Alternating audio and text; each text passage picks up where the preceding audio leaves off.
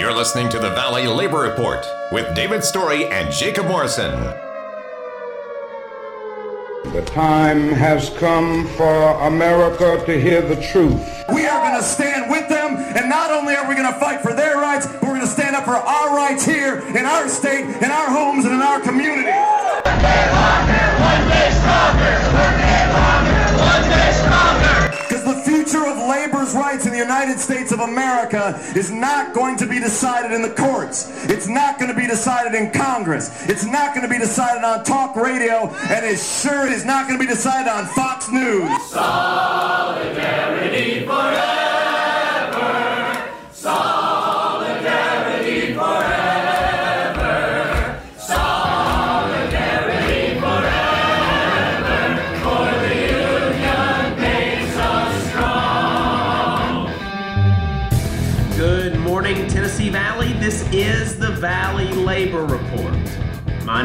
Jacob Morrison, here with my co host and fellow agitator, David Story. It is Saturday, December 5th, 2020, and we are broadcasting live to tape online and on the radio on WVNN in the Huntsville, Decatur, Athens listening area from Athens, Alabama.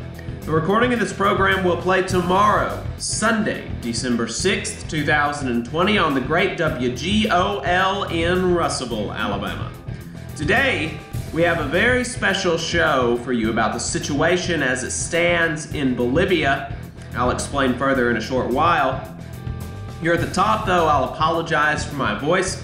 I've caught cold, and unfortunately, I couldn't put off recording this intro any longer. Um, I did get tested, and thankfully, it was not COVID, uh, but I've still got a bit of a sick voice.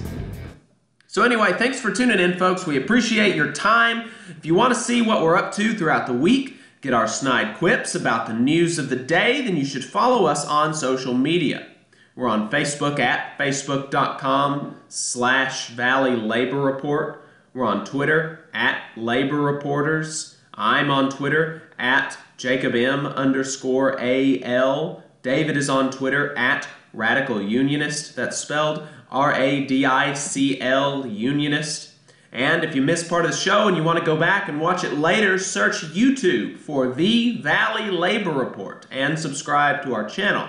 You can go back and watch the full show there, and we also clip segments and release them throughout the week. We also upload the program on more than 11 different podcasting apps. So, to see if we are on your listening platform of choice, go to the Valley Labor Report transistor.fm slash subscribe. We do now have a website where you can find all of the previously mentioned stuff, thevalleylaborreport.org. And finally, if you appreciate our work and want to help us stay on the air, consider throwing us a couple dollars a month on patreon.com slash the Valley Labor Report. So, about that special episode. Uh, there's been a lot happening in Bolivia over the past year or so. There was an election last year, and the clear Democratic winner was forced out by the military, leading to an unpopular, fascistic minor member of parliament being chosen by other international forces to ascend to the presidency. This was a coup. Under the coup government, there were a myriad of human rights abuses, massacres, persecution of political opponents, and more. Fortunately for the people of Bolivia, there were brave women and men on the ground uh, in social movements and the labor movement who were still willing to stand up to this re- repressive regime and were able to force elections and vote out the coup government overwhelmingly by about 20 points. The story of Bolivia is a story of the power of ordinary working people, and that's why we felt it so important to tell. It's important to connect the struggles of working people across borders because we have fundamentally far more in common with the working Bolivian, Guatemalan, Nigerian, Chinese, you name it, than we will ever have with the oligarchs in our own country. And we can learn from the working people, uh, we can learn from the struggles of working people across borders. We can learn from their wins and we can learn from their losses. The story of Bolivia, hell, this current chapter isn't finished yet. Of course, the story of a people never is, but it looks hopeful for the first time in more than a year. To help tell this story, we found and interviewed six people, six experts on, on uh, uh, Bolivia. The rest of the show will be our conversations with those folks. Each conversation was approximately an hour long, and we had to cut each conversation down to less than 10 minutes. Uh, as you can imagine, a lot was left out. Each conversation will be made available online, however, uh, and our patrons will get access to the interviews two to three weeks earlier than everyone else. So, what we're going to do is a new conversation will be made available to patrons each day next week, beginning on Sunday, with our conversation with Linda Farthing and ending on Friday. So, if you want to hear these conversations early, if you want to hear these full conversations this week, then sign up and become a patron patreon.com slash the valley labor report. Now of course we never want money to be an object when it comes to one's ability to hear our content. We, uh, we're, we're doing this show to educate people not to make a buck. So of course each conversation will be made available on our youtube page for everyone to see. It'll just be two to three weeks later uh, after it's released for patrons. You know we want to reward patrons for their uh, for their support. It means a lot, and they really do help keep the show on the air. Uh, but you know, it, it's unfortunate that here in the United States, we really honestly have uh, just no idea about what is going on in the rest of the world very often. Uh, even when there are extremely important events happening, and even when our own government has a hand in it. You know, if we had more time, I would personally like to do more education on foreign affairs for y'all, for the audience, but also for myself. I'm very uneducated on, on these issues, and it's very important to be educated on these issues. But unfortunately, we only have an hour and a half every Saturday. Uh, so this is going to be our first foray into this kind of thing. We may not get to do it often, but I hope you will enjoy and learn something from it. I know that I did. Our first conversation was with Linda Farthing. She is a writer, an author, and a reporter who has been doing work in Bolivia for years. She even has three books on the country. We wanted to talk to her for a broader historical context for what's happened last year in Bolivia. You know, a lot of us couldn't even place this country on a map, so I felt like it was important to get a better understanding of the country uh, and uh, before diving right in. We talked about everything from geography to the Spanish conquistadors, to the democratic revolution, to the movement towards socialism, and more with Linda Farthing. We really appreciated her taking the time to talk with us. Here is that conversation. So, my name is Linda Farthing. I'm a writer and a journalist, although I have done many other things in my life. Um, I have been involved in working in Bolivia for um, about 35 years. I've written three books. I'm now in the process of finishing um, a book about what happened in the last year, about the coup. Um, so, and I've spent, I've lived there uh, off and on over those 35 years, but for a total of about 15 years.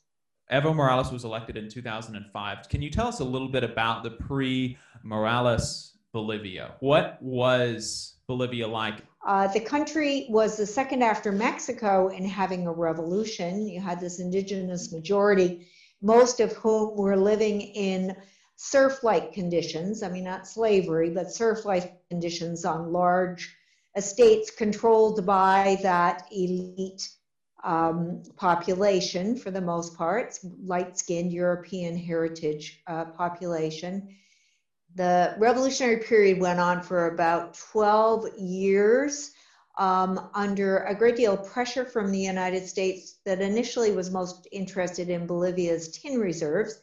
Um, they uh, rearmed the military, who subsequently uh, had managed to pull off a coup in 1964, and that coup lasted until 1982.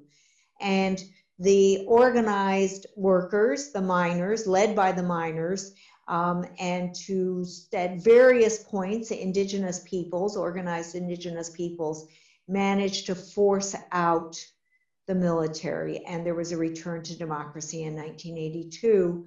And the country has been, um, I would say, except for the last year, uh, it's had some very wobbly transitions from one, one government to another, but it has been largely democratic. Historically, uh, government belonged only to elites and working class people the only ways in which they could really influence the outcome of what government would do was to march in the streets and um, but then with this process of them becoming mayors and overtaking coming being in charge of municipalities and actually having budgets. They started to gain experience in administration and they started to see government i think increasingly as a way um, as a mechanism that they could actually make change that they had the numbers that if they could make democracy be treated as democracy and avoid having votes bought by whatever political party it was that they could actually um, put take over political power so by the so they formed a party in the mid 1990s which is the mas party which is evo morales's party and they um, they managed to get a couple of senators um, or several natural senators elected by the late 1990s. The MAS is um, not like political parties here in the U.S., but it's a co- it's a coalition of different social movement organizations like the labor unions and the indigenous movements and uh, uh, things like that. And this is the movement that uh, Morales came out of. Right. I, I, mean, I think that people see saw certainly saw it initially. I, I I think things have changed considerably now. But at the at the beginning, they really saw the MAS as a coalition of um, of social organizations, and that the social organizations, the unions, whether they were labor unions or peasant unions, really controlled the MAS, and um, and that it was theirs. I mean, people would say to you in the early days, you know, this is ours. You know, I think that that is one of the lessons that the importance of organizing, the importance of, of political education, of, of helping people to understand or working with people to, from their experience to help them understand why it is in their interest to support certain political um, movements, parties, whatever, um, in, initiatives, um, as opposed to, to not doing so. The MAS did, you know, they it was a surprise. I mean, they won the election in 2005, and it was a surprise. You know, what were some of the what were some of the things that the MAS ran on in 2005 like why were they elected and then um, you know to what extent did they fulfill them so they were they were elected on a on a campaign or a platform of undoing neoliberalism of uh, making government work for people particularly for low low income people and for and reducing poverty. And and they did. They did they managed to do all those things effectively. I mean they really were quite effective at, on all those fronts. Um, they introduced a social welfare system that provided um, st- small stipends to like pregnant women uh, children who stayed in school and the elderly which were very small but for very poor people made a huge amount of difference in terms of being able to feed themselves and um, take care of families so um, in in that sense, they were very successful. Right, right, and and the you know that I think is, is very important for the the people uh, you know the people in those places could you kind of quantify the the real material gains to the extent that you that, that, that you remember all right so when morales came into power this i'm reading from the book i'm working on uh, he inherited a poverty rate of close to 60 of 60 percent of the popu- uh, of the entire population. Rural poverty would have been much higher, um, somewhere around 80%. Right, there it is, which in rural and most indigenous areas rose as high 80% with an inequality index of um, the Gini index of 0.58. think the United States is about uh, 0.44 in terms of inequality, which is the highest in of any in the industrial industrialized countries. The minimum wage, I think, um, quadrupled in the 14 years that Morales was in power. Um, so th- those kinds of measures meant that they, of, of course, the economy was growing. So in fact, the people at the top actually did very well. They, they did not, it wasn't like their taxes increased. It wasn't like it was a pie and the pie was redistributed. What happened was the pie got bigger. And but the, a lot of the benefits of the pie getting bigger were directed to the lowest part of the society, the poorest people in the society. So extreme poverty, I've got those figures, in Bolivia dropped from approximately 36% to 17%. And overall poverty, and when we say extreme poverty, we're talking about people who are living, I, I can't, I think it's a dollar a day is extreme poverty in that, in that context and overall poverty dropped from 48% to 23%. So you can see that, that poverty dropped by half. I mean, that's not to say there's still some poverty and there still is an extreme poverty in Bolivia, but it really dropped substantially. And a large number of people actually started to move economically into the middle class and have more middle class aspirations. It was substantial and it was something that happened throughout Latin America, throughout all of those countries. Linda, thanks so much for talking to us. I I, uh, I really appreciate your time. I know we went a little bit over, but I really enjoyed the conversation. Uh, I think it'll be really informative. Thanks a lot. Good to talk to you, Jake. Ciao. Bye. All right. Bye.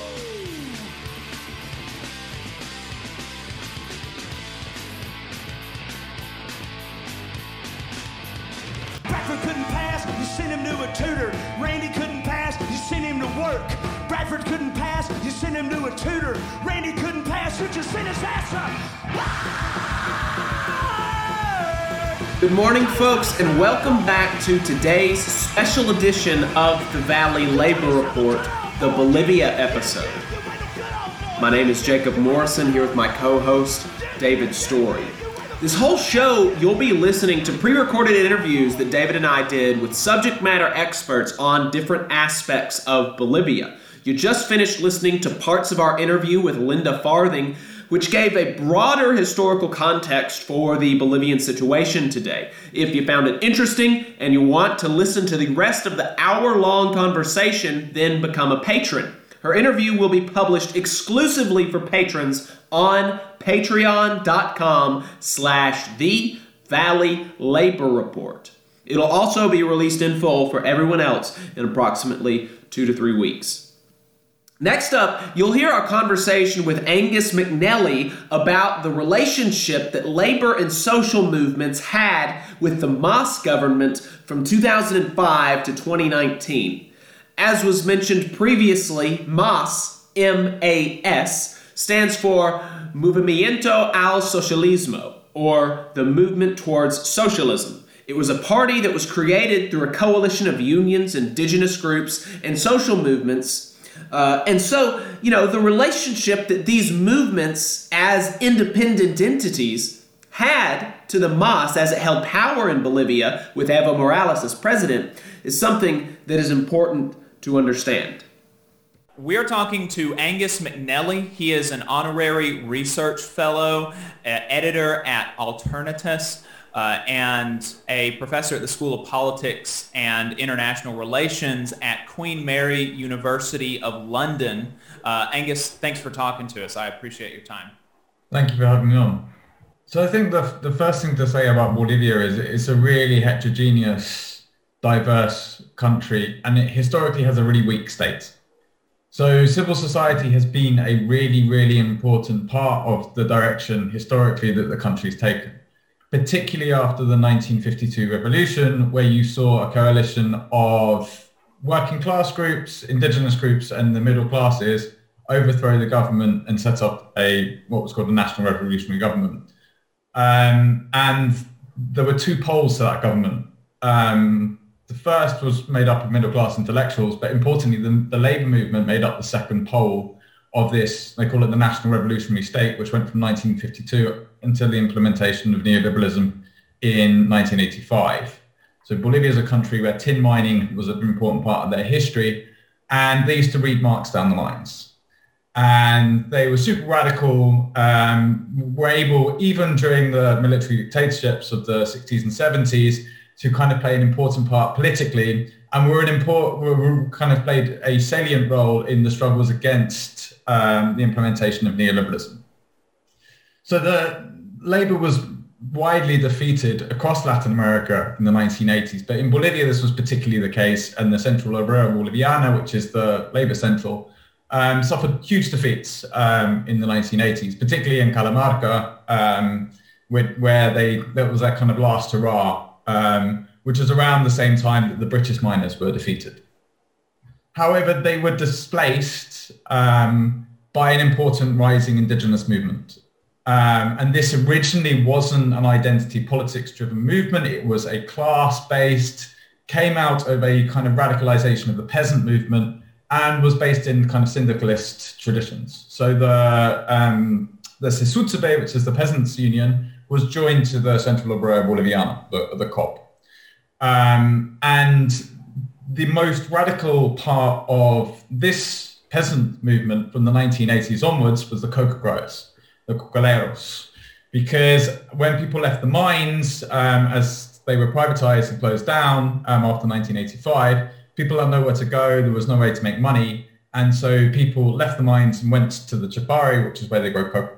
So they brought this radical kind of like Trotskyist tradition and then used it to organize these peasant movements. Um, so the cocaleros became the kind of radical heart of the peasant movement. And in the 1990s, there was this debate that was like, should we try and build a state within the states? So like the Zapatistas in Mexico, or should we build a political instrument and try and state, take state power? And they opted for the latter, and the movement towards socialism on the MAS comes is the party that they formed. And so Morales kind of rode to power off the back of this social movement radicalism and found himself once in power at the head of a country which was already mobilized. Um, and so in that sense, like, yes, he came to power in a strong position, but the period before him, this five-year period of so social movement activism, really shaped kind of politically where he could go in the first couple of years of his tenure. So they spent the first term taking the radical demands of social movements and trying to implement them, but implementing them through a liberal state and in a way that would keep their radical appearance without actually shaking anything up. So you had the nationalization of gas that did renegotiate contracts, which meant that the government was able to gain a larger slice of hydrocarbons rents. But in terms of ownership, Petrobras and Repsol kept most of their um, gas fields. They actually increased their share of hydrocarbons production in Bolivia. This is not a nationalization on anyone's book, but it looks like one. Same, similarly with the Constituent Assembly, the way that the Constituent Assembly was organized um, as firstly um, with a liberal elections for all of the representatives who had to participate as a member of political party, um, two-thirds voting um, needed for all of the proposals. All of this was set up in order to take kind of different forms of political organization and more radical ideas and put them through this liberal machine meant it came out the other end with a kind of um, a, a, compromised um, outcome, shall we say. I, th- I, think it's important to, to stress that like I don't think Morales implemented those games half-heartedly. Um, I think more it was kind of a technocratic implementation of demands and as you said, did have real material gains. I mean, renegotiating the hydrocarbons contract did mean that the state all of a sudden had more money than it's ever had in its history in order to spend on infrastructure projects. Um, so there are now highways between all the major cities. Electrification improved. Um, water and gas provision in in the cities improved. Um, you saw rising kind of minimum wage, um, which is really important for particularly formalized working classes, which increased kind of yeah from about 500 bolivianos a month, which is ooh, about just 150 dollars a month to over 2,000. Which, wow. Yeah, so fourfold increase over 10 years. And what that had, it had a knock-on effect on um, wages in the informal sector because um, aggregate demand went up, and so the amount of money flowing through the economy. Um, so what hydrocarbons rent did was basically um, kind of heat up the uh, effective demand and mean that people working in informal services and commerce all of a sudden have more customers and so made more money, better access to credit. So on, if we're talking about kind of like uh, on along capitalist lines, things did really improve. Um, the problem was is that it, it wasn't the radical project that people hoped it would be. And it wasn't the radical project that movements asked for. So thank you both for, for having me. Um, and best of luck with your organising. Yeah, thank you.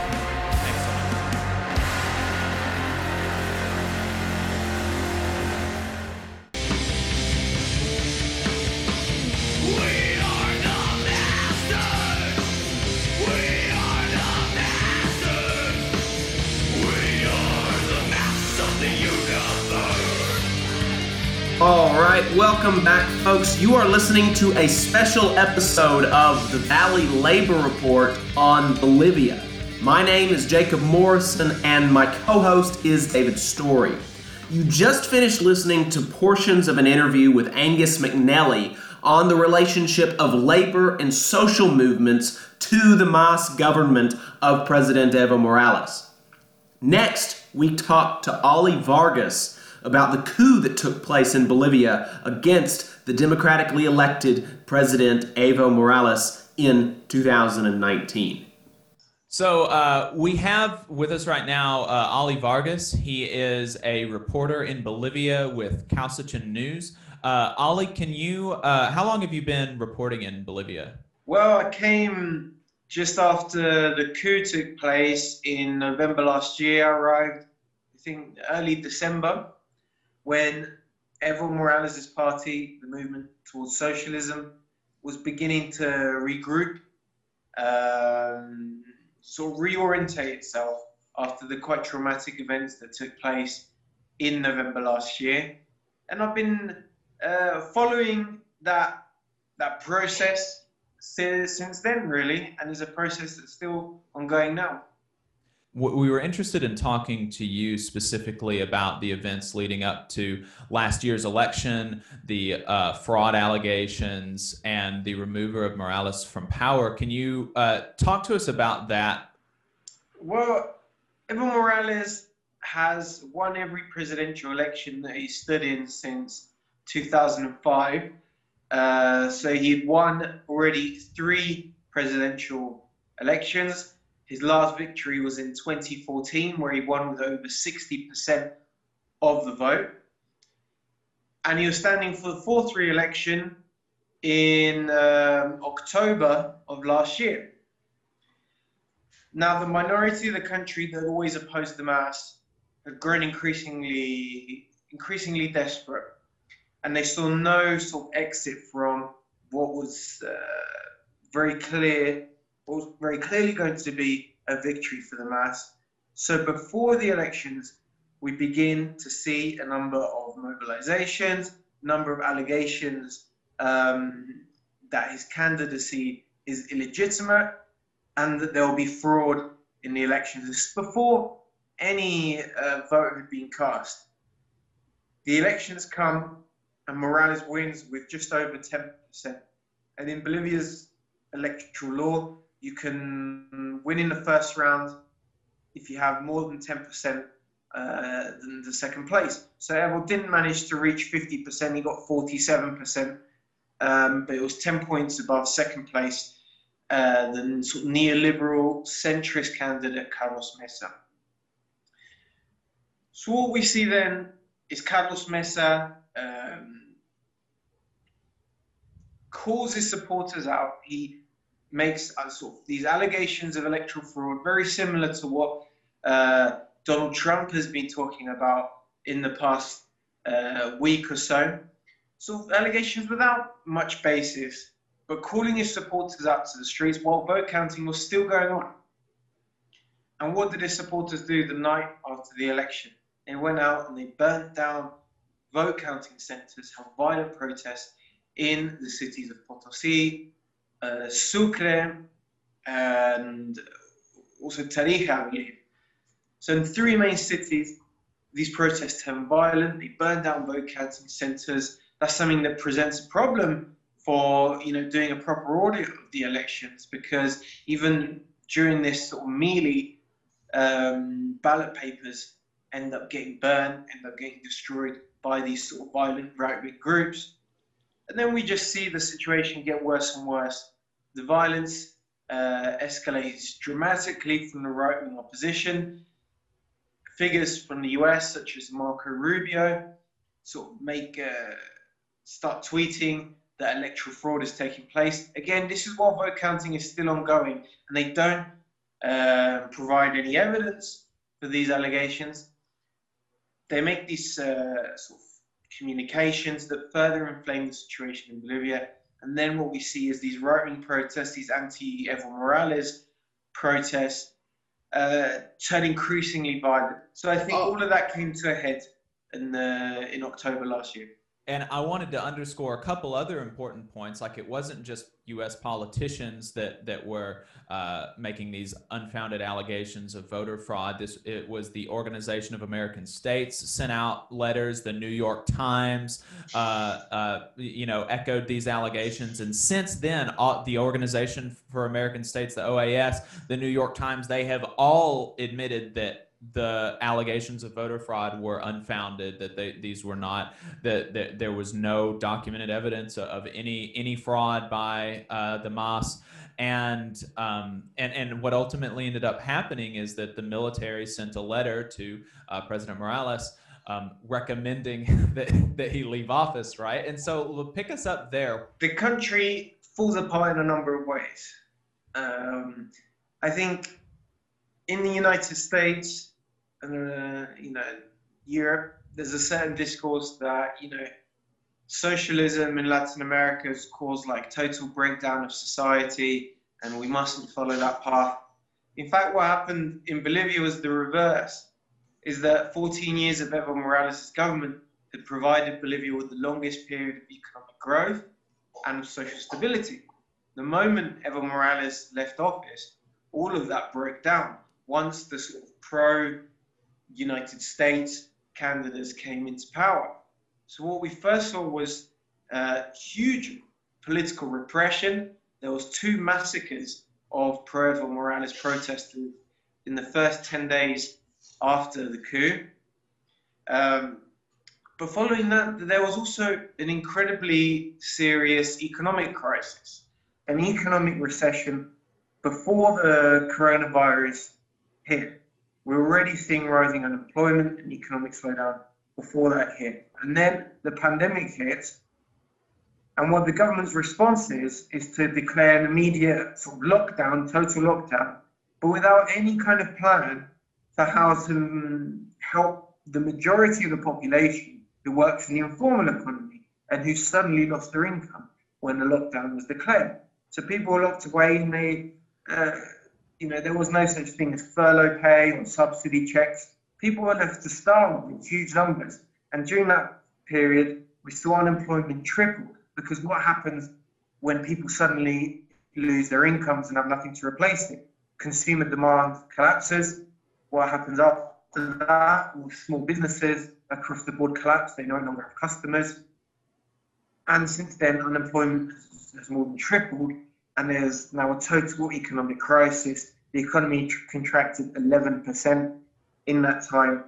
So that whole neoliberal approach, free market approach that was immediately implemented after Evo Morales was forced out of power, that triggered a very serious economic crisis.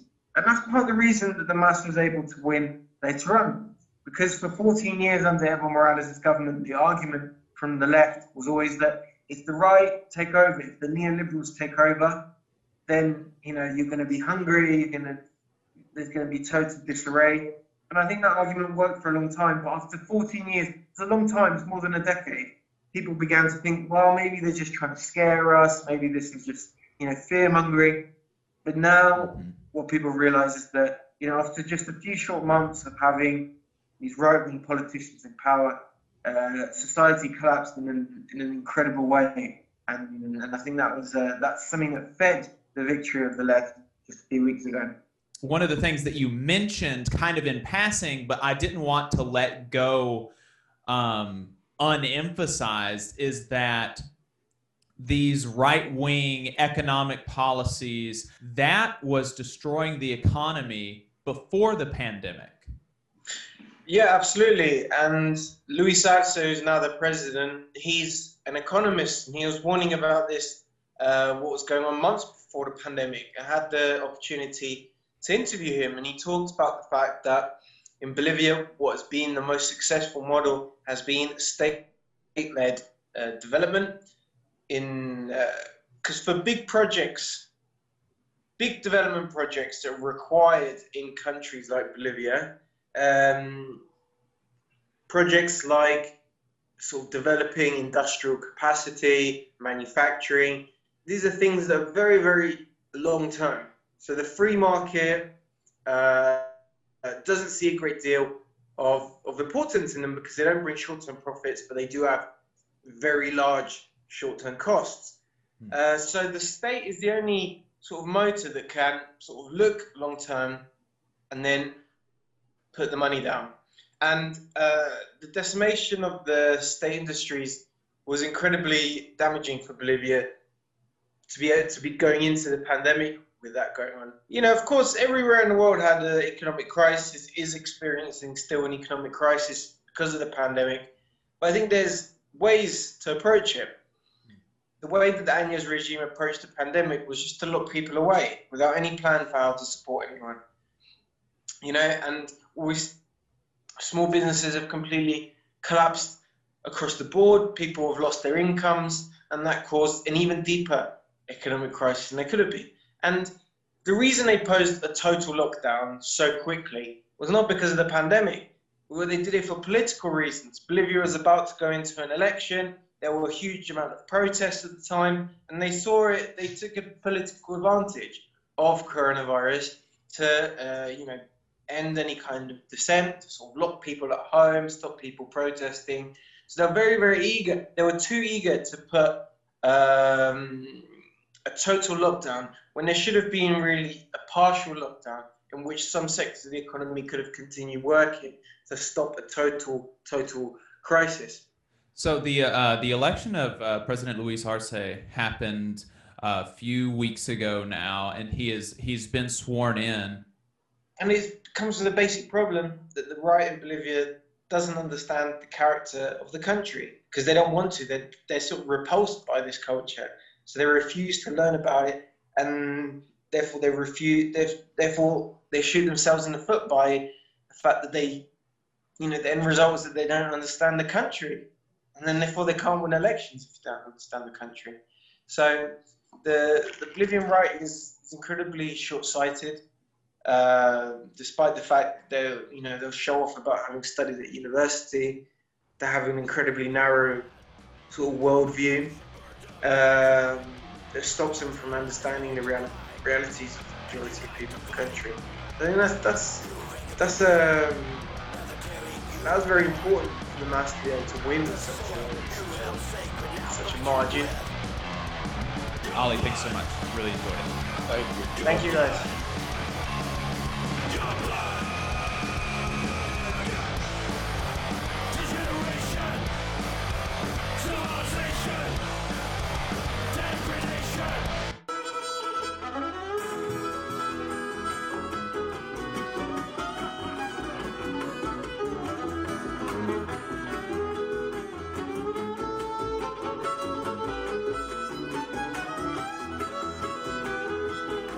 Are listening to the Valley Labor Report. My name is Jacob Morrison, and my co host is David Story.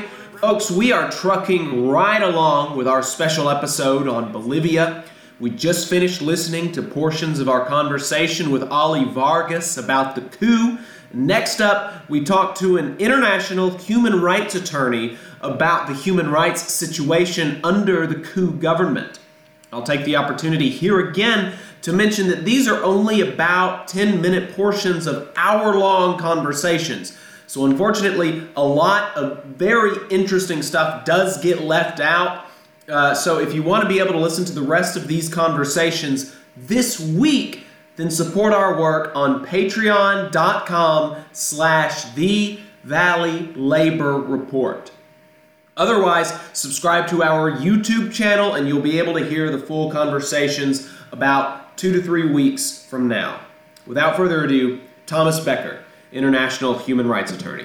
My name is Thomas Becker. I'm an international human rights lawyer with uh, University Network for Human Rights. I've spent um, most of the last 15 years living here in Bolivia, working on human rights issues. Um, most of those years working at Harvard Law School's International Human Rights Clinic. Um, and I've worked on a range of issues, you know, worked directly with social movements.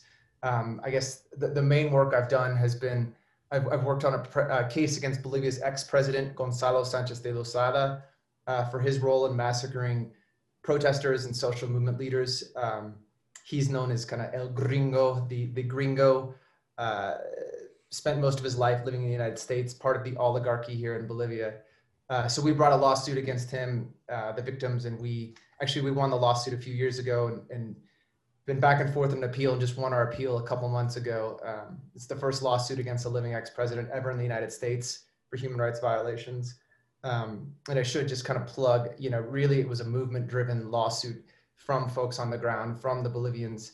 Um, but I've also worked on several other, you know, human rights issues here, including document abuses, uh, documenting abuses under Evo Morales, uh, definitely under the most recent um, interim government of Áñez, uh, as well as even before. So uh, I've worked on human rights here for quite a long time, perhaps too long. Um, but I also work on human rights in other countries. I've worked with for years with the Zapatistas, worked in India on, with social movements there. Um, so yeah, that's a little bit about me. Everybody at this point knows that um, Morales was kicked out of office. Um, th- there was a coup in Bolivia. And then after that, uh, Janine Áñez took over. She held the office of the presidency um, for, for about a year. And there was a lot, a lot happened in that year. So, you know, just kind of, you know, what happened? so I'll, I'll just start with week one. Her third day in power, and I was actually here not just here in Bolivia, I was at the site of the massacre. Her government carried out a massacre in the town of Sacaba. A bunch of cocaleros and other campesino farmers were pro- marching into the city, into Cochabamba, and then on to La Paz, which is kind of the administrative capital here, to protest this new government, unelected government. And it wasn't actually necessarily a protest for Evo Morales, it was a protest against the hyper radical violence against indigenous i mean indigenous women were getting beat in the streets people, motoqueros, motorcycle gangs were grabbing them and just kind of dragging them along by their hair. And so, and they were burning the indigenous flag, both um, kind of these right-wing fascist groups, but also members of the government. And so they were, they set out on this multi-day protest. And outside of Cochabamba, one of the big cities where there are a lot of kind of lighter skinned folks that didn't want the Indians coming in, the police and military had a, a basically a, a blockade and uh, they massacred the people. They they said told the women to come to the front, told them to lay down their uh, flags and gas masks, and they were going to let them pass. And when they did that, then they opened fire on them. And it was as I mentioned earlier, like we have to talk about race in this because as they're shooting, they they chased down people, they beat them. People ran into homes to hide, and they beat them and yelled anti-indigenous statements at them. Uh, they shot people, they targeted people who were trying to help others. And so, and there was a military flying overhead uh, with the soldier allegedly shooting at people from above. Uh, at, at, the end of the day, there was about 120 plus injured and 11 killed officially.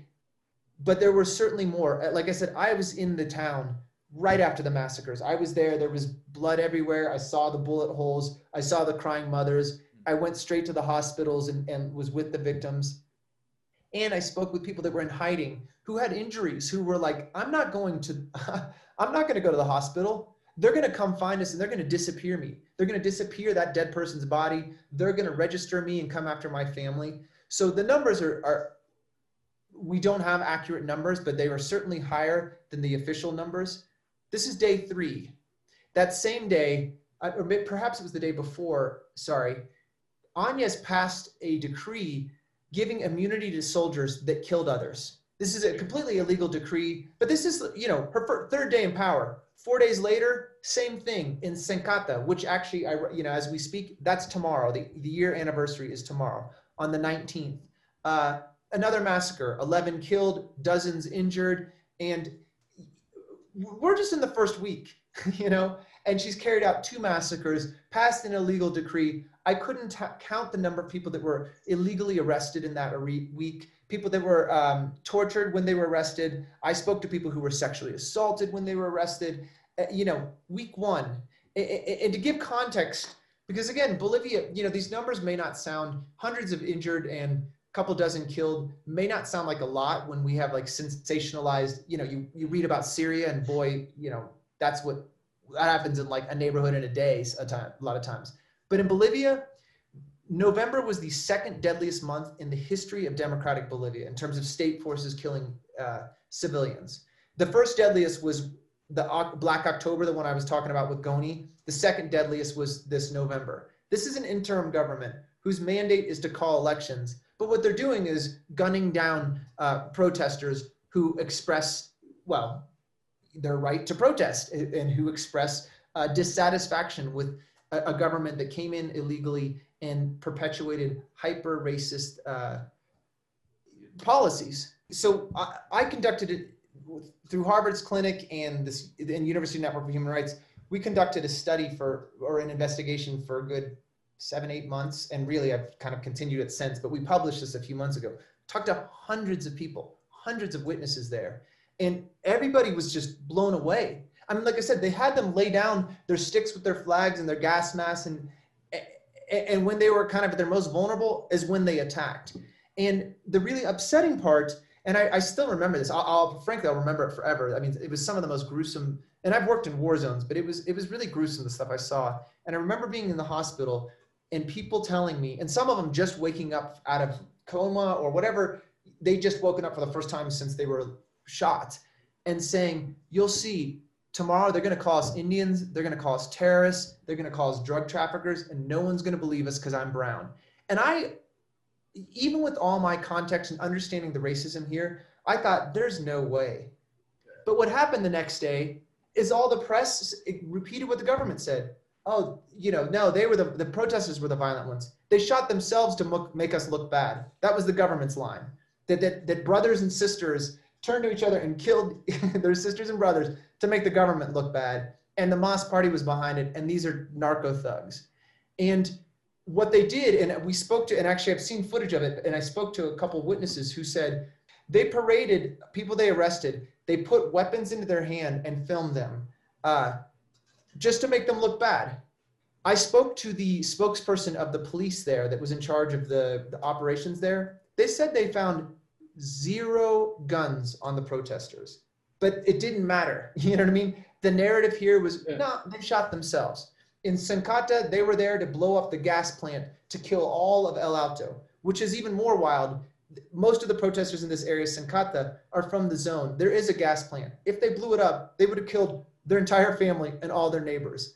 But that was the dominant narrative. And it really has been the narrative for most of the last year because those who've tried to say, no, something different happened, were arrested for sedition, were arrested for terrorism. The, the TV channels that would talk about this or the, the, the um, different forms of the press, mostly independent press, because the commercial press really got scared into changing their tone. The journalists that spoke out against the government were fired so most of the mainstream outlets became very pro-government. But independent stations, particularly indigenous stations, were shut down. The government shut down something like 53 in the first month because they were saying, hey, what happened here was a massacre. or this government is behaving like an authoritarian government. And if you use that sort of language against this government, you were put on a list of seditious people. I allegedly was on a list of seditious people. I mean, I got harassed by the government. I certainly got harassed by parastate groups. I got attacked by parastate groups. You know, just to give a little context, again, I'm suing an ex president. I have enemies here. I've never experienced the kind of violence that I've seen over the last year. I've been atta- I was attacked just in, you know, a, a year ago, in about a month, I was attacked, I think, seven times by these kind of groups that allegedly were protesting for democracy against Evo Morales. But obviously, you know, there's nothing democratic about beating someone for doing human rights work. And, and I only say this because, look, all the privilege I have as a white American who teaches at an overrated place like Harvard Law School, you know, I have all the privilege in the world. If they're going to attack someone like me, you could only imagine how they're going to treat an indigenous woman or a, a coca, you know, a campesino farmer without the privilege I have. And, and it's just been a hyper, hyper violent year. Like I said, unprecedented since Bolivia became a democracy. This is something I, I have a friend who is the head of her, her husband was disappeared during the dictatorships. Uh, she said, I'm more scared under the interim government Áñez than I was during the dictatorships. And that's what it's been like for indigenous people, what it's been like for leftists, what it's been like for a lot of journalists, and what it's like for MAS Party members. I mean, I, I we we're only now starting to kind of grasp how many fled the actually we, we still don't know but what i can say is over the, the last few weeks i mean i in the streets i've met people who've come up and been like thank you i just came back to the country finally because i've been in hiding i was in political exile thank you for producing this report because nobody was talking about it and i was able to do it because i was in the united states at the time nobody could kill me you know no one could come after me but the number of people that had to go in hiding, particularly those that were associated with Evo Morales' party, was off the charts. I mean, this we just I've never seen this in my 15 years here, and I've talked to so many people who said, I've never seen this. I hadn't seen this kind of behavior since the dictatorships. And many said, boy, it's even worse. And this has been for the last year. Comes. Thanks for talking to us. Yeah. I, have really enjoyed it. Yeah, thank you very much. Thanks for having an awesome program. I, I appreciate it. I appreciate it.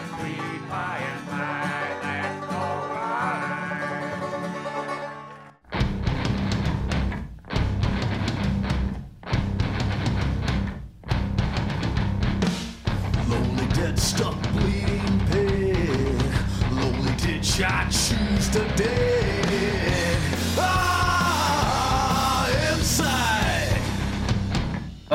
welcome back, folks. You are listening to the Valley Labor Report with your hosts, Jacob Morrison and David Story. This is a special episode on Bolivia. All morning, we've been bringing you different interviews with different subject matter experts on different aspects of Bolivia. In the following segment, we talked to two Bolivian unionists about life in the labor movement in Bolivia. First, we speak to Sister Roxana. She is a member of the Coca Growers Union. And then we speak to Brother Rolando. He is the leader of the Central Obrera Boliviana, or the Bolivian Workers Center in Santa Cruz, which we can think of as analogous to a local labor council. Uh, Sister Roxana, sorry for the technical Brother difficulties, Jacob. but um, I was, uh, uh, you know, I'm, I'm interested, you know, um, it was Kathy that I was talking to, and she said that you've been a member of the Coca Growers Union for um, for about 30 years. Can you tell us what it was like um, when you first joined, and and you know, kind of what was happening uh, during that time? Yo. I've been the director of this union since I was very young. I'm 53 years old, and this has been an organization of only women, and they've been doing it for almost 20 years. During this time, there was a lot of machismo. We couldn't organize very well as women because the men took all the power and the women had less power. Afterwards, we as women organized and we took the power. Now we're cultivators of coca. Now we're directed by women. We're on an equal level with men. Before they thought we should be cooking in the house or doing the chores or taking care of the children but we as women work together with the men growing the coca leaves. We also work in the organization. They take us into account half and half. Before it was different. They didn't take us into account. Now we as women, we're really organized. Before we as women weren't organized. We were suffering, but we have been able to organize ourselves as women.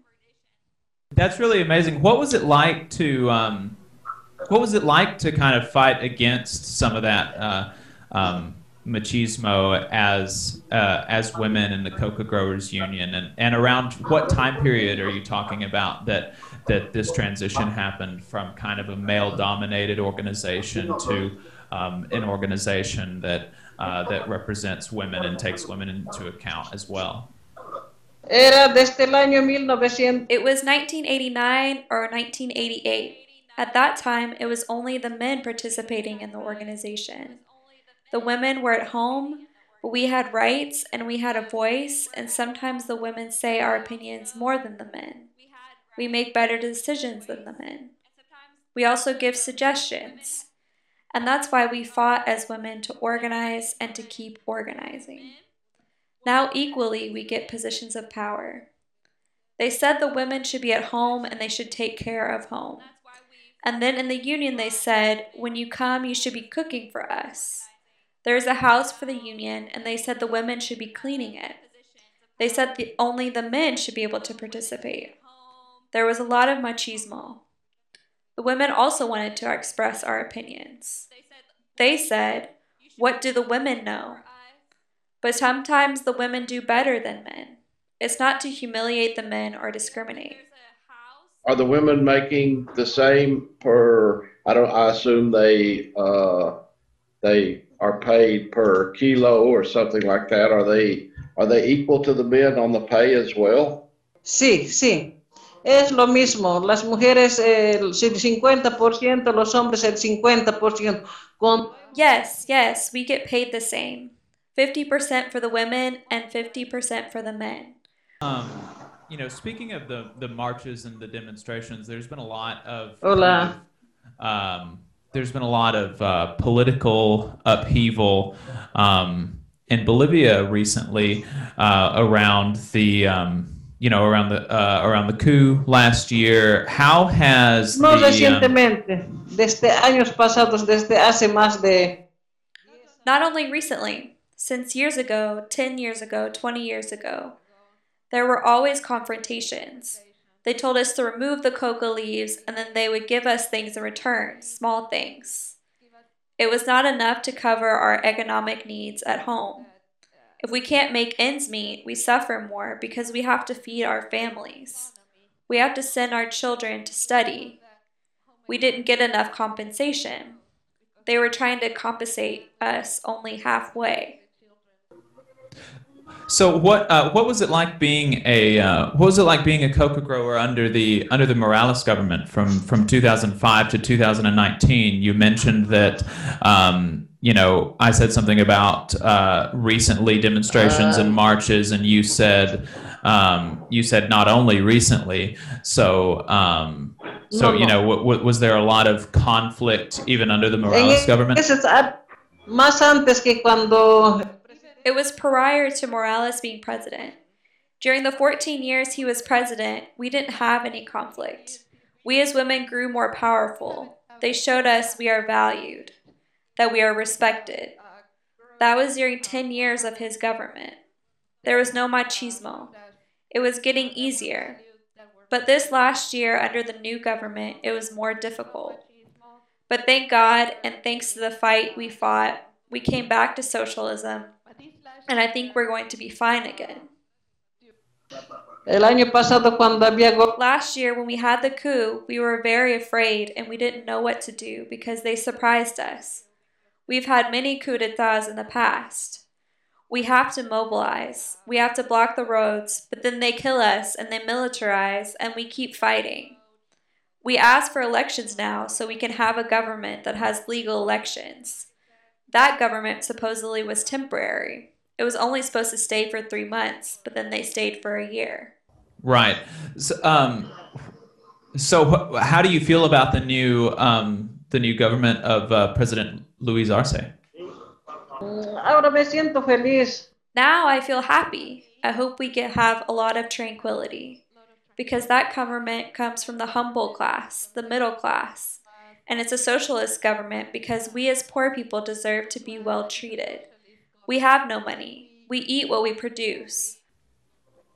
Aquí más, más que todo para la gente de Here for the poor people, for humble people, for the people who live only off of their jobs. We don't have much money, and a socialist president helps the people like us. It helps us here in Cochabamba to work. We all have to work to eat. We all have to work because here we have responsibilities. We cannot live off the work of others, and I like that because if not, we would have people taking advantage of the situation or taking advantage of other people's jobs. Everybody has to work because if not, what can I do? What do I have to live on? I need my seeds. I need my elements for the fisheries. We are not afraid of socialism. We do not have guns. It's only the organization. To be together as an organization and work together. That's what I would say in big strokes is what socialism is. To live a good life all together. Uh, good evening, Brother Rolando. I really appreciate you taking your time to talk to us. I know that it's pretty late uh, there in Bolivia. We're talking as it's 9 p.m. on uh, Thursday, November the 19th. Um, so I really appreciate you taking the time to talk to us. It, it really means a lot. Sí, sí. Eh, acá es buenas, eh, buenas noches. Tenemos las. Yes, of course.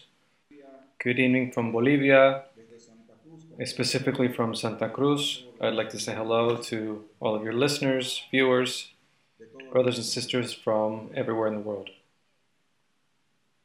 So, Brother Rolando, could you um, introduce yourself to the, the people that are going to be listening to uh, to this interview later? Uh, you know, who are you, um, and and what do you do there in Bolivia for the labor movement? Ah, sí, eh, soy el compañero Rolando Borda, me dicen el compañero Flaco Borda. Of course, my name is Rolando Borda. They call me Brother Flaco Borda here in Santa Cruz. We are the uh, basic soldiers. Uh, tomorrow, we're going to elect a new executive committee. We have about 56 sectors, many of those from the proletariat class, from the labor class, those of us uh, who want to want to direct the departmental uh, politics of the region. I am uh, work in the in the petroleum industry. Uh, I'm, I'm, in the proletariat, uh, and I work in the operations sector. And I've just uh, finished my third round, and we're starting the third, the, our next round to go to elections for uh, new elected members. And uh, the position that you hold, uh, what, what is the position that you hold um, in the uh, uh, in the organization there? La, la posición es que acaba mi gestión de ser ejecutivo. My position is I am an executive manager, and we're going to go into re-elections called upon, called upon by the petroleum sector to uh, dispute the executive committee of Santa Cruz. I anticipate with complete humility that the Congress that we're at right now is trending about 95% that uh, they will give us the trust again to uh, uh, continue this uh, labor movement through the secretariat right now. That's great. That's great. Um, so, how did you um, get involved in the labor movement? You know, how, how long have you been involved in the labor movement there in Bolivia, and um, and and what made you want to work, uh, you know, so heavily in, in the labor movement? Ah, bueno, eh, yo vengo de Camiri. Mm, fíjense que allá por los años de, de mi niñez. Well, I'm from Camiri, uh, around that area, uh, around my childhood. It was a small town, mainly mainly a petroleum-based uh, economy, the petroleum capital of the country. There were, you know, two choices in my youth when I was very young. I had, I uh, very young, I lost my mother in a car accident. She was very young, and I was. I had the responsibility of taking care of, you know, five of my younger children, so I was forced to find a job. And obviously, you know, you, you see lots of injustices through your childhood, and it starts to make you a, into a dreamer. And it, it was possible to fight these injustices through, uh, through a union. And in Camiri, the uh, strongest union was the petroleum uh, union, and more or less that was our school. After after high school, we we came to Santa Cruz, and well, we've been working for for the, in this movement for 30 years, uh, working in this in this sector. But also, I've uh, been working for about uh, 15 years as an organizer, as a leader, as a as a delegate from intermediate intermediary leader. I've been a subsecretary of my of my union, the, the largest union in the country, and I've had the opportunity to be the first petroleum worker in the labor movement in Santa Cruz that occupies the executive position of the workers' movement. This had also allowed me to be candidate for the governorship of Santa Cruz.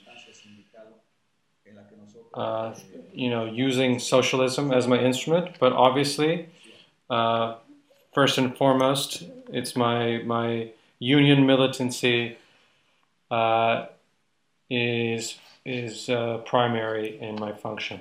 How are the workers feeling now with the new government coming into place, and it sounds like your elections for the for the executive committee or the executive council is coming up. Uh, are the workers, the proletariat on the ground, feeling excited about this new era? Ah, Liliana, entiendo. Eh, a ver, antes de entrar a, a, a responderte, Well, let me see. Before before I can respond the question, I also can say that last year, during the October elections, before the coup, I was also candidate to second senator for the Department of Santa Cruz. We were elected as second senator uh, with the help of my uh, worker brothers and sisters. And obviously, the president at that moment said that uh, he said that I wasn't just a candidate of Santa Cruz. He said I was a candidate for the whole country that was represented the the workers. Because of the coup, we could not uh, assume the Senate position. It was we were very persecuted. Uh, I think I was the uh, the most persecuted head at Santa Cruz. We had to hide in the woods for about 27 days until uh, this uh, this climate and this pressure could pass, and uh, you know threats to my life, you know to, to protect my life. So it's been a difficult time. Uh, last year, we have to remember as well, there was no fraud. It was a coup. Uh, it was uh, sponsored by the OEA and by Mr. Almagro and, and fascism, you know, because in Santa Cruz you have to know that the powerful people always want to impose their will, and obviously the workers, the proletariat class, to social organizations, they always look uh, they always look down upon us. So it's a pretty complicated department. The transnationals they had a uh, same kind of coup of last year to steal uh, our natural resources, specifically our lithium. I think that's what's provoked the coup, but uh, thankfully, uh, the consciousness, the consciousness of the people, uh, have imposed themselves through the vote. We're not uh, the culture of fighting or whatnot. We're the culture of the vote. We are brothers and sisters that historically, you know, workers, proletariats, our brothers and sisters, our indigenous brothers and sisters, have given their lives, have given their blood, and with their support, we've recovered democracy. So, also with the, you know, today, um, had the opportunity because of the 18th of October, the, the consciousness of the people through a general indefinite strike uh, decreed by the by the Central Labor Force, our our young people, our indigenous people, our workers, we were able to recover our democracy with, with more than 55% in favor. So the workers and the Bolivian people in particular, uh, the, the proletariat class, we, we are sure that with with President Lucho Arce and and uh, David Choquehuanca, we are going to recover the economy. The workers, we know that we have to work our base so that the economy will recover uh, with the leadership of, of, of brother Lucho Arce without forgetting our, our legitimate demands are to reivindicate our workers that have been very vulnerable and with the you know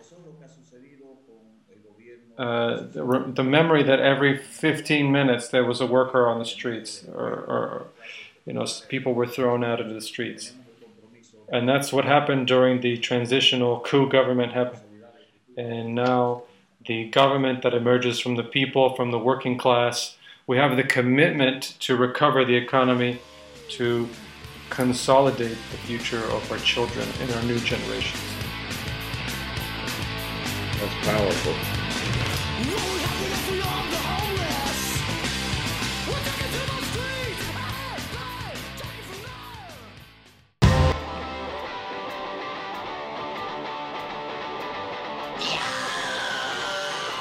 Welcome back, folks. This is the Valley Labor Report. Your co hosts today and every Saturday morning are myself, Jacob Morrison, and David Story. This is the final segment of our special episode on Bolivia. Uh, I hope you've enjoyed it. I know that I have, I believe that David has. And if you like this kind of thing, you know, let us know. You can tweet us at Labor Reporters or Facebook us at the Valley Labor Report. If it gets a really good reception, then maybe we do it more often. Um, and I'll take this opportunity to give one final reminder that all of these interviews are only snippets, and uh, there's a lot of good stuff that just simply couldn't make it into the radio cut.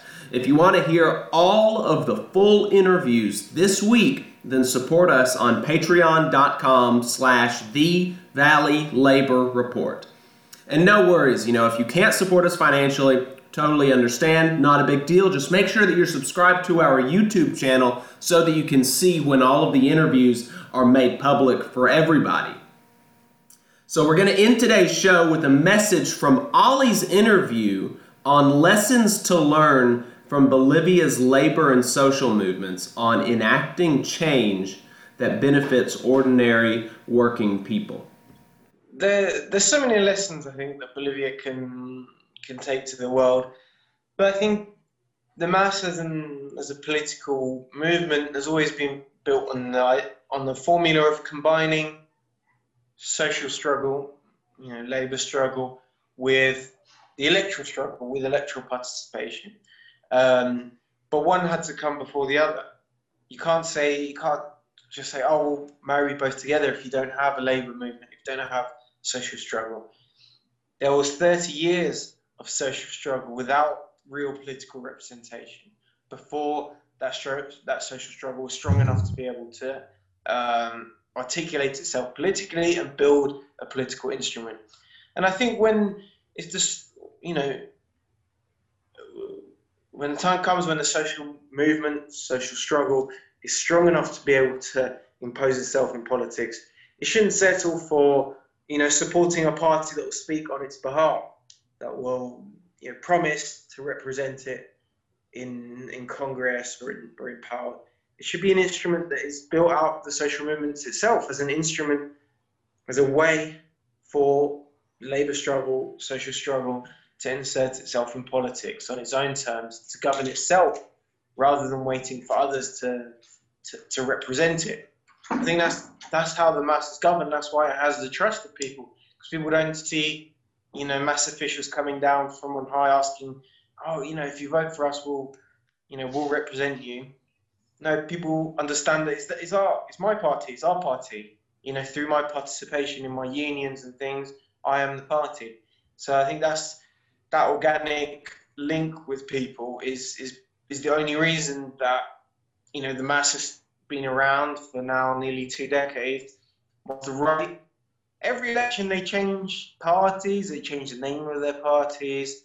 They're always called something very generic like oh together or you know the civic party or the I don't know uh, we believe things like this things that don't mean anything because they're just like shell companies essentially for different you know interests and different uh, opportunists. The MAS is the only party that stood in every election for the past uh, for the past 20 years because it has a root amongst ordinary people. And that's most important thing. Let's go